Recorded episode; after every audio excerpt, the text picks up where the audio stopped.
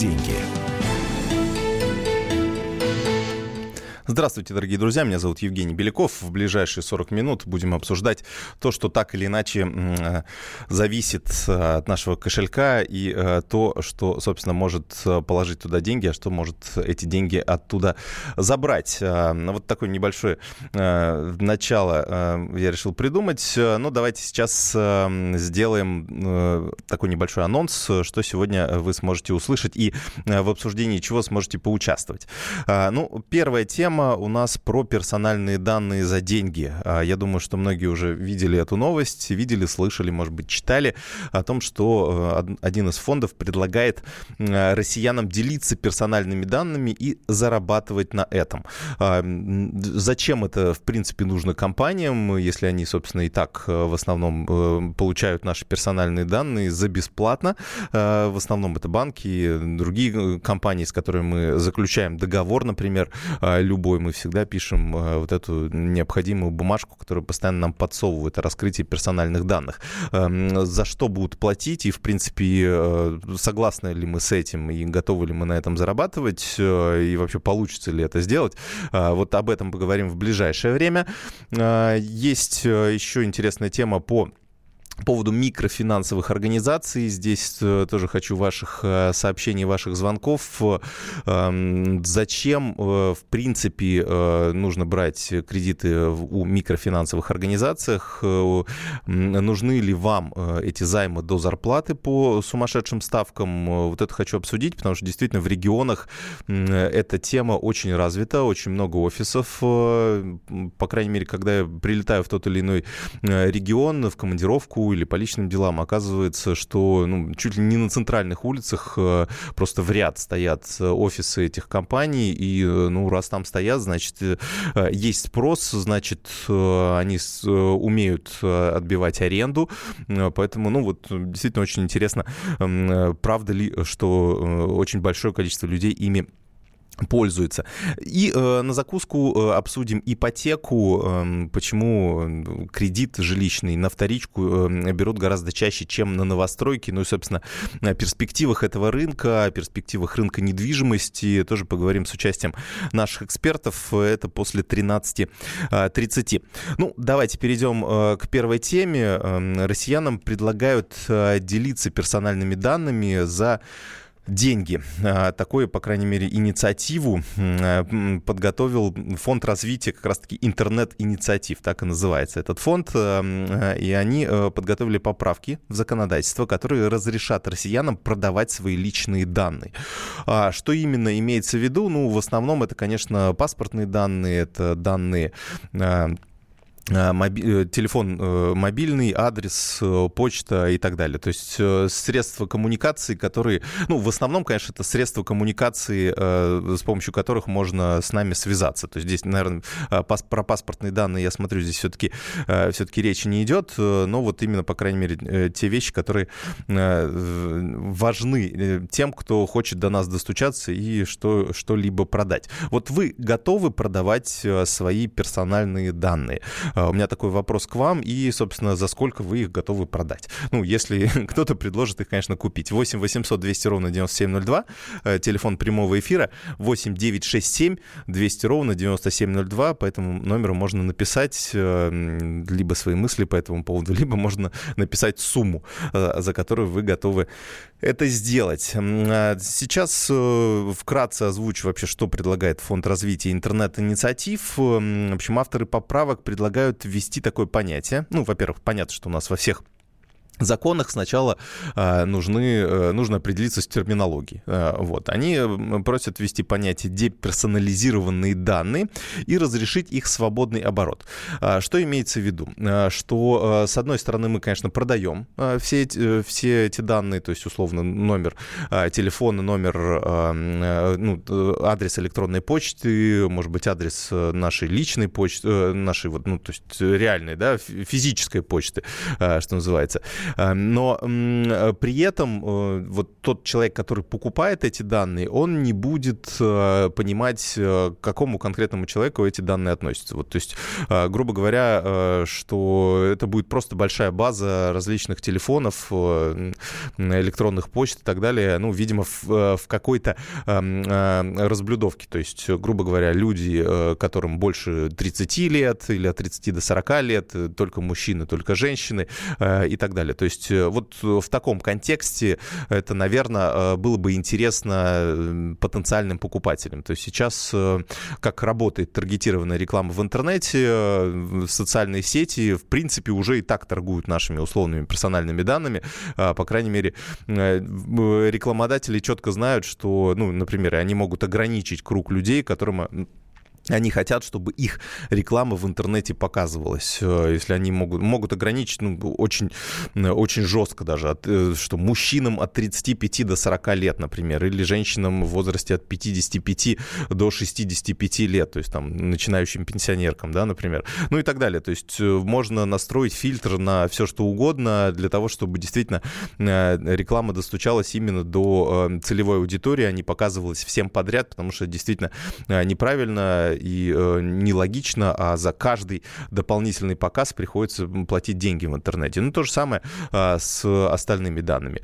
Ну, возникает, конечно, вопрос, если все это уже есть, если социальные сети и так обладают гигантскими базами данных, если э, мобильные операторы всем этим владеют, если э, куча банков знают наш телефон и постоянно э, звонят нам с предложениями своих товаров и услуг, э, то ну, зачем эта новая, э, новая реальность, которую предлагают сделать делать э, э, авторы законопроекта. Ну, в принципе, мы были бы не против, если бы у нас кто-то купил эти данные, но, к сожалению, нам никто а, пока не предлагает. Может быть, да, закон э, заставит те, те компании, которые собирают эти персональные данные, а, нам за это платить. Вот это будет, наверное, хорошо. А, у нас есть звонок. Алексей из Казани нам дозвонился. Здравствуйте, Алексей. А, то есть мое личное мнение, что вот эта вот данная инициатива а, направлена на то, что, ну, то есть как бы а, завуалировать неспособность государства на защиту персональных данных. То есть, э, да, найдутся люди, так же, как и те, кто обращается в микрофинансовую компанию за кредит, потом берутся за голову, то есть происходят с ними всякие, ну, неприятные ситуации. Здесь будет то же самое. То есть э, деньги получил, потом, а, моими данными воспользовались там как-то где-то, а потом, ну, вы сами виноваты. То есть э, все законно, то есть и никто не будет нести за это ответственность. Ну, здесь, мне кажется, а сейчас тоже никто ответственности же не несет. Ну, вот кто-то вам позвонил, откуда-то выяснил ваш мобильный телефон, не знаю, наш звукорежиссер режиссер взял сейчас себе, перекопировал ваш телефон и отдал потом а, в базу данных какую-нибудь, правильно?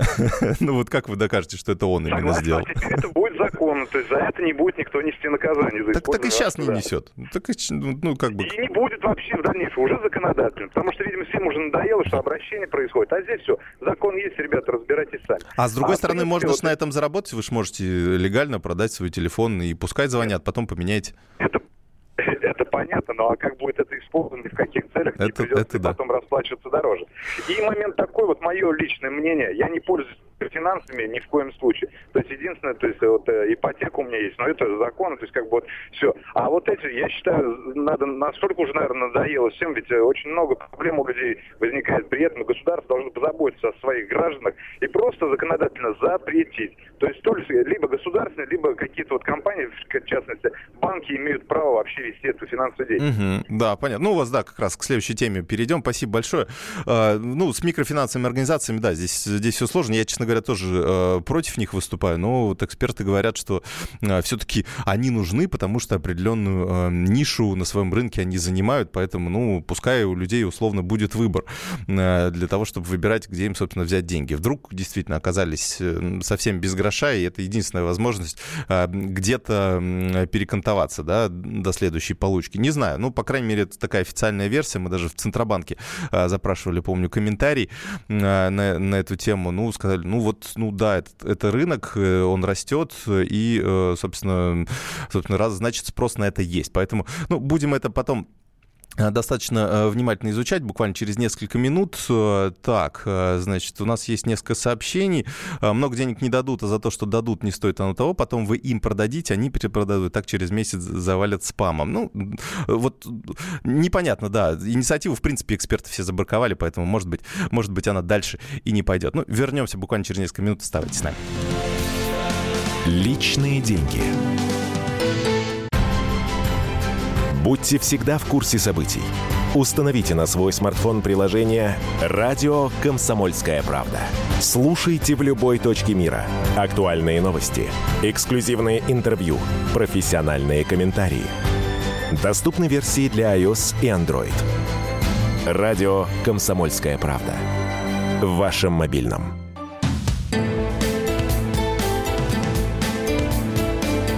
Личные деньги. Продолжаем наш эфир, дорогие друзья. В этой части давайте обсудим микрофинансовые организации, потому что есть повод. С 1 января э, аппетиты микрофинансовых организаций существенно поумерили. Ой, точнее, не с 1 января, вот с, с понедельника, с 28 января. Э, поэтому есть о чем поговорить, потому что рынок действительно э, очень большой, особенно в регионах, и очень сложный. Ну, нюансы я расскажу чуть позже. Сразу озвучу наш номер телефона а, как для звонков, так и для сообщений. 8 800 200 ровно 9702. А, сюда можно звонить. 8 967 200 ровно 9702. Сюда можно а, писать на WhatsApp и Viber. Вопрос вам такой. Вы хоть раз в жизни пользовались микрокредитом э, и э, ну, какой, каким был ваш опыт? Может быть, пользовались кто-то из ваших знакомых, близких, друзей, родственников, не дай бог. И э, тоже каким был опыт? Ну, соответственно, зачем, если вы ходили за этим кредитом, то, соответственно, зачем, э, какая жизненная ситуация привела вас к этому, и, собственно, как, э, как потом расплатились, не было ли каких-то проблем и подводных камней, потому что помимо э, высокой процентной ставки мы понимаем, что там могут быть и другие какие-то сложности.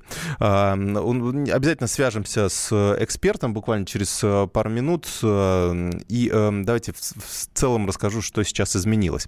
А, ну, во-первых, у нас поменялось эм, Самое главное, то есть мы помним, что э, когда только ввели эти микрокредиты, очень часто э, появлялись э, такие сообщения, что ну, тот или иной заемщик, например, взял 10 тысяч рублей, как-то не смог в срок расплатиться, а там же короткий срок, там неделя, две недели, например, и ну, не смог отдать эти деньги в установленный срок, или забыл, или что-то еще случилось, ну и так далее. У нас же очень многие заемщики, они такие думают, ну если мы трубку не берем, потому что нам звонит коллектора. Ну, значит, мы в домике, да, мы как страус спрятали а, голову в песок, и, наверное, ничего не произойдет, нас, может, не заметят и обойдут мимо. Нет, так не получается. Вот несколько раз такие сообщения были, когда человек взял 10 тысяч рублей, а потом пришлось отдавать 50, или там а, даже до 200 тысяч рублей доходило, то есть э, в процентном соотношении какие-то дикие а, проценты, ну, за счет как раз пений, штрафов и так далее, так далее. Вот сейчас этот э, максимальный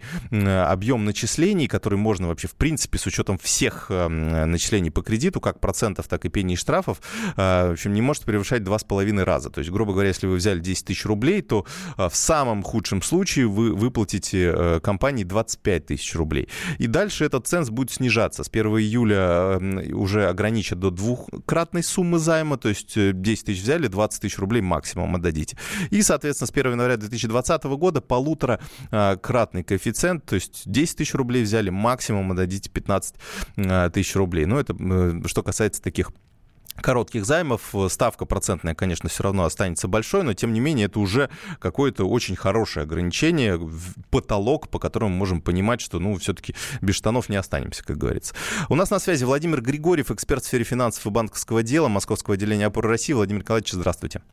Здравствуйте. Здравствуйте. Да, расскажите, пожалуйста, вы как относитесь к этим инициативам? Ну, точнее, это даже не инициатива, это уже, собственно, оформленный э, проект э, Центробанка, который просто будет постепенно вступать э, в силу вот по таким ограничениям аппетитов микрофинансовых организаций.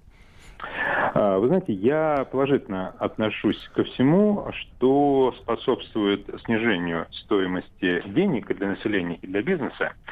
И, соответственно, э, поможет улучшить экономическую ситуацию в стране. Uh-huh. Вот. Это с точки зрения общего подхода. Если говорить о конкретике, я вот сейчас слышал э, вот э, ваши комментарии перед, э, перед моим включением. Uh-huh. Э, хотел бы немножко поправить. Если вы взяли 10 тысяч, то вернете вы не 25, а 35. 10 тысяч долг.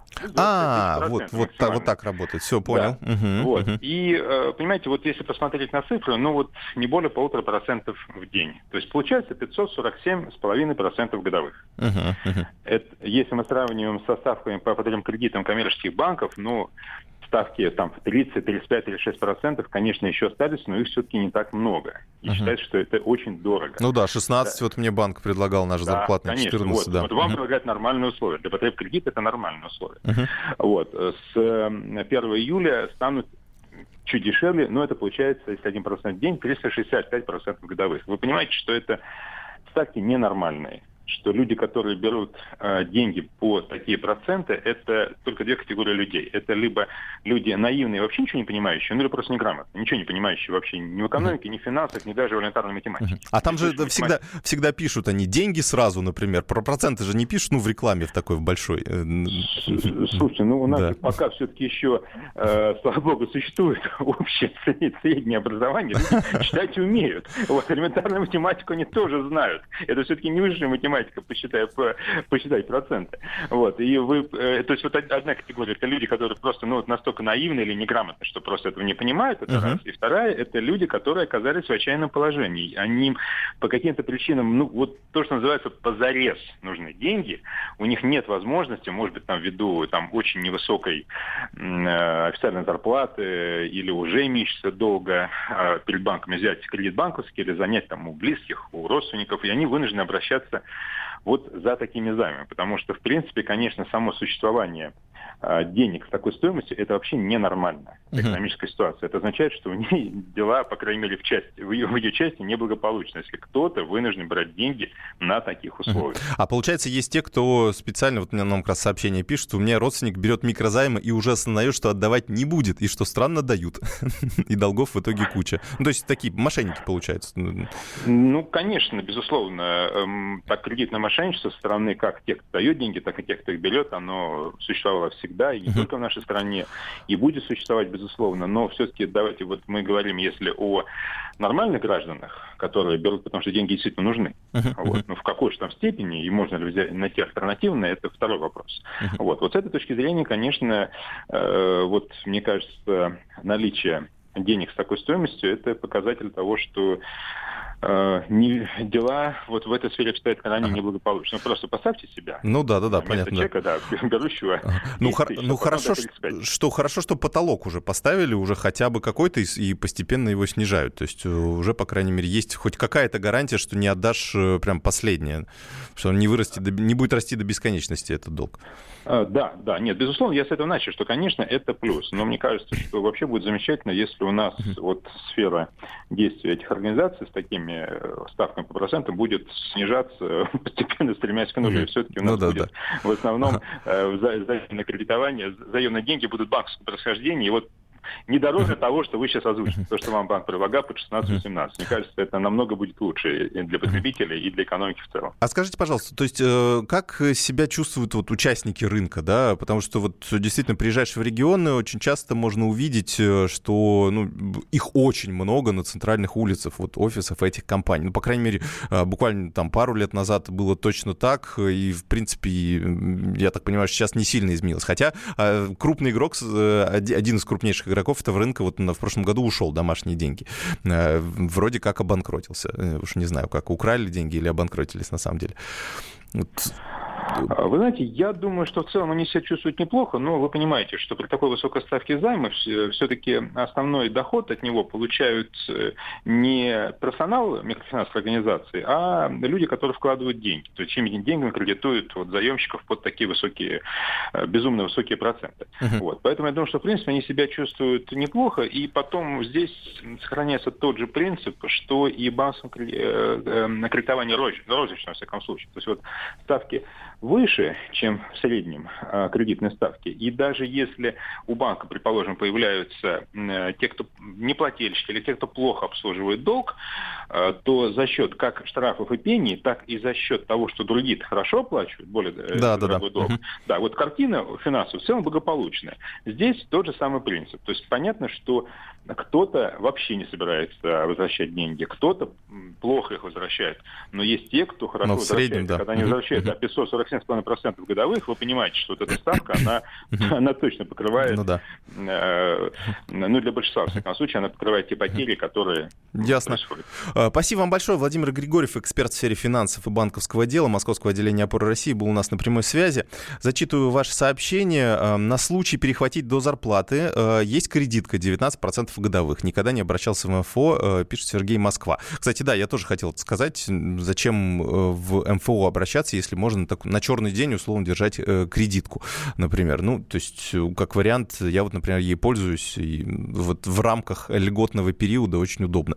Свободные деньги держишь на депозите, на них капает процент, а расплачиваешься кредиткой, э, и потом просто гасишь зарплаты. Ну, главное, вот понимать, какую ты зарплату получишь в тот момент, когда льготный период будет заканчиваться, и, собственно, не перебирать расходов по кредитке. Ну, то есть это такой, эм, можно пользоваться этой рекомендацией, если захотите. Но единственное, что надо так быть финансово дисциплинированным, как говорится. А, как-то к соседу пришли нерусские коллекторы, пришлось дать им отпор, до сих пор их нет. Э, так, трусливо не, я почувствовал себя Робин Гудом. Ну, если хорошо, если вы почувствовали себя Робин Гудом, если коллекторы были неправы, если вы э, должны были деньги и э, просто таким образом не стали их отдавать, ну, я не знаю, хорошо ли называть вас Робин Гудом. А, платить проценты, да я за 5 копеек зайца в поле загоняю. Так, интересное выражение. А, Андрей, брал в льготном периоде на недельку первый раз 0% в займах. А, вот они так вот заманивают теперь. Интересно. Вот, ну, да, видите, не так на самом деле много людей ими пользуются, как выяснилось. Ну, продолжим тему буквально в следующем часе. Личные деньги. Магеллан прошел вокруг света за три года, и его знает весь мир. Фок и паспорту потратили 80 дней, и про них написали книгу – а с нами это можно сделать всего за полчаса. Знаменитые путешественники в прямом эфире расскажут, где побывали, что увидели и через что пришлось пройти, проехать, проплыть и пролететь. Совместный проект «Радио Комсомольская правда» и Русского географического общества «Клуб знаменитых путешественников». Отправление каждый четверг в 12.05 по Москве.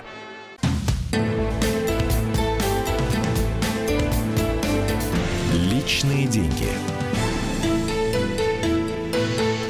Продолжаем наш эфир. Э, значит, в этой части обсудим э, тему ипотеки. А, также буду рад э, видеть ваши сообщения и ваши звонки. 8 800 200 ровно 9702, телефон прямого эфира. 8 967 200 ровно 9702, телефон, по которому можно писать сообщения в WhatsApp и Viber. Вопрос такой, если у вас ипотека, под какой процент? И самое интересное, что хотелось бы узнать, считали ли вы, какой процент от дохода вы ежемесячно отдаете на ипотеку. А, то есть, условно, допустим, у вас на семью зарплата, ну, для ровного счета возьмем 100 тысяч рублей, да, там муж получает 60, жена 40, допустим, а, и э, в среднем вы платите, например, 35 тысяч рублей, это у вас ипотечный аннуитетный платеж. То есть 35% это объем э, доля ипотеки в ваших доходах. Вот этот объем хотелось бы узнать, потому что есть официальные данные, но вот хотелось бы такой составить наш небольшой списочек э, слушателей радио «Комсомольская правда». Какой, э, какая доля ипотеки э, в ваших доходах? То сколько, они, сколько эти траты составляют? Ну, можете, в принципе, другие существенные условия кредитного договора написать. Тоже будет интересно понять картину, на сколько лет беру, сейчас берем в основном ипотеку, под какой процент и так далее. Почему мы об этом говорим? Потому что есть э, статистика, подведена статистика за 2018 год, он стал рекордным в плане ипотеки. 3 триллиона рублей, вот э, столько денег э, россияне взяли в банках на решение своего жилищного вопроса, полтора миллиона ипотечных кредитов было выдано, и средняя сумма выдачи тоже увеличилась. Если раньше был миллион восемьдесят семь, то есть миллион восемьсот семьдесят тысяч, то есть теперь это 2 миллиона. Такая достаточно существенная сумма, особенно для регионов. Понятно, что это средняя эм, температура, что в, в Москве этот объем кредита, конечно же, гораздо выше. Это 5, 6, 7, а то и 8 миллионов. Есть разные оценки. Ну, то есть, естественно, 2 миллиона это с учетом как раз Москвы, Санкт-Петербурга, других крупных городов. В среднем, я думаю, так если взять, как говорят социологи, медианный средний кредит, то это, я думаю, где-то миллион четыреста, миллион триста э, будет, но, тем не менее, сумма достаточно большая, эм, и эм, хотелось бы понять, то есть номинальные суммы это одно, а все-таки относительные, они эм, гораздо более показательны, потому что именно относительная сумма говорит о кредитной нагрузке и в целом закредитованности россиян. То есть если вы платите больше 60% от своего э, дохода за ипотеку, то это много. То неважно, сколько этот платеж, если это платеж даже там 20 тысяч рублей для москвичей, это, в принципе, такая подъемная сумма, тут гораздо дешевле, чем, например, снимать э, даже самую маленькую квартиру на, на окраине, э, то для э, большинства жителей э, нашей необъятной страны 20 тысяч при, например, доходе в 35 тысяч или в 40 тысяч на семью, то это, конечно, очень серьезно серьезная нагрузка, особенно учитывая небольшие, небольшую сумму доходов, потому что э, сюда еще должны включаться обязательные платежи в виде ЖКХ, в виде, э, в виде трат на питание и так далее, так далее. А, поэтому э, интересно, какая у вас сумма, точнее доля в этих платежах. 8 800 200 ровно 9702, телефон прямого эфира, 8 967 200 ровно 9702, это телефон, по которому можете писать ваши сообщения по номеру, по WhatsApp и Viber. А, что еще интересно? А, в исследовании, э, ну, понятно, что где-то каждый девятый кредит, который был выдан э, в прошлом году, это был кредит на рефинансирование. То есть э, большую часть, ну, очень многие, точнее, заемщики решили воспользоваться тем, что ставки в, этом, в прошлом году шли вниз, ну, уже который год они шли вниз, но вот, по крайней мере, это был такой, как сейчас мы понимаем, это, это было дно вот этого, вот этих ипотечных ставок, и многие этим воспользовались, действительно, на 300 эм, миллиардов э, рублей э, рефинансировали свои уже взятые кредиты. Все остальная сумма это вот дополнительные кредиты, которые были выданы новым заемщикам. Ну и в принципе, если посмотреть э, на данные эм, Дом РФ и ЦБ, у нас задолженность россиян по ипотеке тоже выросла на четверть, почти 7 триллионов рублей. Вот столько мы должны банкам по нашим новым, а может быть и не только новым квартирам, как первичного, так и вторичного вторичного рынка. У нас э, э, на связи Ирина Раченко, вице-президент Международной академии ипотеки и недвижимости. Ирина Станиславовна, здравствуйте. Да, здравствуйте. А, подскажите, пожалуйста, вот э, как вы считаете, э, сейчас, э, ну, такая, вот для меня очень странная ситуация на рынке. С одной стороны, эм, все говорят о том, что у нас действительно очень большой спрос на ипотеку был, а, что каждый год вот она растет там в полтора, в полтора раза примерно. То есть я помню еще времена несколько лет назад, когда 1 триллион в год выдавали, сейчас 3 триллиона. А, и при этом цены у нас практически не меняются меняются. Как при таком уровне спроса ну, происходит вот то, что мы видим? Вот почему так? Конечно, то, что у нас происходит рост ипотеки э, такими бурными темпами, все там говорят об ипотечном буме и так далее, это просто ну, проблема низкого старта. Мы начинали с нуля у нас по ипотечному uh-huh. рынку там чуть больше 10 лет. Поэтому вот эти триллионы это ну, не капля 10, в море по уж... сравнению с развитыми там uh-huh. Uh-huh. рынками ипотеки. Поэтому, ну, как бы это ни о чем. А вот теперь давайте лучше разберемся, в том, что почему рост был за последний там, год. А, было три фактора. Первый – отложенный спрос, потому что в 2014-2015 году, я вам напомню, когда обвалился рубль в два раза, когда там была турбулентность на рынке труда, было не до покупок э, квартир. Ну и вот ставки по ипотеке были запретительные, да. И ставки да. по ипотеке были запредельными. Я напомню, после роста ключевой ставки 17% была ипотека. Да? Uh-huh. Ну, то есть это был явно не повод выходить на рынок, улучшать свои жилищные условия. Так вот, более более-менее, когда ситуация стабилизировалась, 17-18 год, вот первая причина – это отложенный спрос. Вторая причина – это, конечно же, беспрецедентное падение ипотечных ставок. 9,5 средняя ставка в прошлом году была, такого не было никогда за все там 10 с лишним uh-huh. лет развития да, ипотеки. Да, да. Поэтому, конечно, дешевая ипотека, отложенный спрос и более-менее нормальная, стабильная ситуация на рынке жилья – много было введено проектов интересных, и вторичка тоже, в общем, была достаточно стабильна. Вот позволяла людям не спеша выбирать себе квартиры, оформлять собственность и так далее. Но, к сожалению, это время уже ушло, и мы живем сейчас уже в 2019 году в другой реальности, где рост ипотеки ипотечной ставки растет вслед за ключевой. Uh-huh.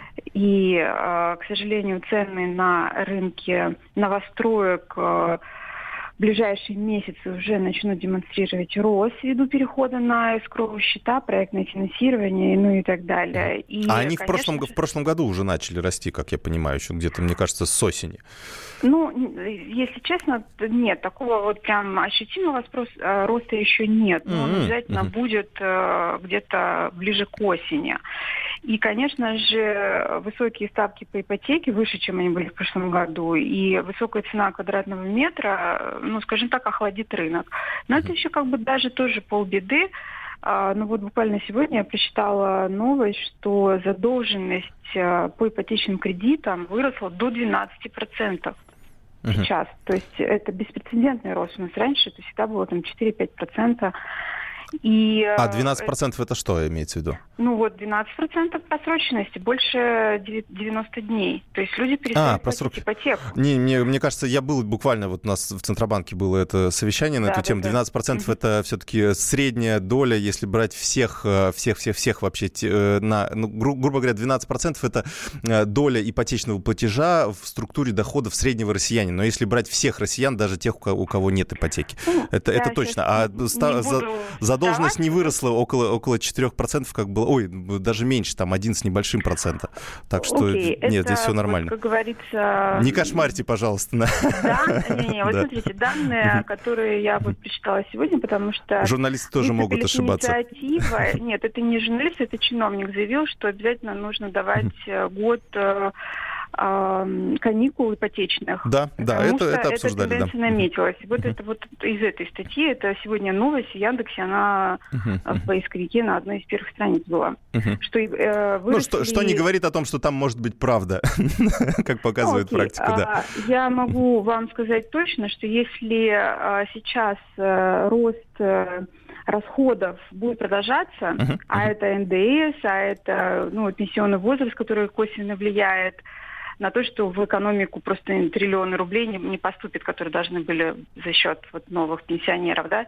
Это рост коммунальных услуг, э, вывоз мусора и так далее, там, это налог на имущество. Uh-huh. Так вот, когда доходы не растут, которые год подряд, а, соответственно, рост э, увеличивается, то вот э, боюсь, что мы уже исчерпали тех оптимистов, которые улучшали свои... А так тем более, смотрите, условия. а я тогда не понимаю, вот вы говорите, что цены точно будут расти, при этом э, все же да, все равно зависит от, от спроса. Переложить. Ну, да, окей, а он захочет, а на кого? Да, да, а вот на кого?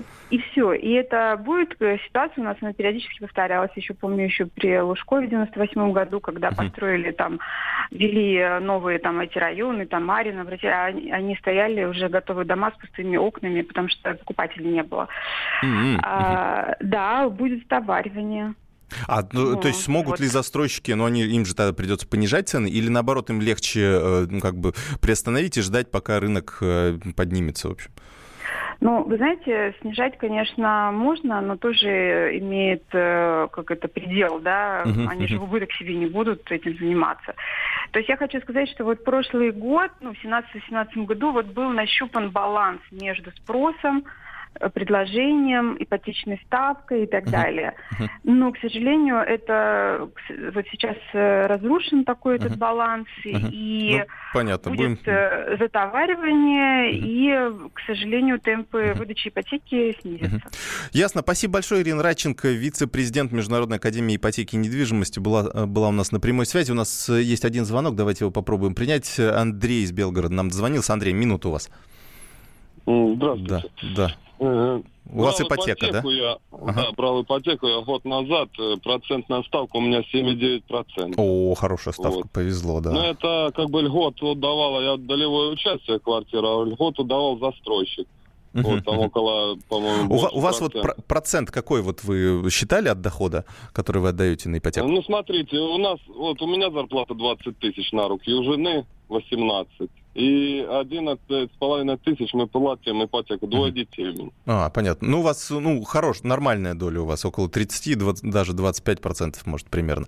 Ну, примерно да. так. Ага. Но я, знаете, что хочу сказать? То вот такая политика сейчас в государстве идет, вот это сейчас долевое убирают. Да, да, да. Процентная ставка, ну, Центробанк как бы повысил. И сейчас uh-huh. уже как бы люди будут не в состоянии потянуть, потому что их Ясно, цены да. на квартиры поднимутся. Да. Ну да, то, что ну... мы обсуждали, да. Спасибо большое. У нас, к сожалению, заканчивается время эфира.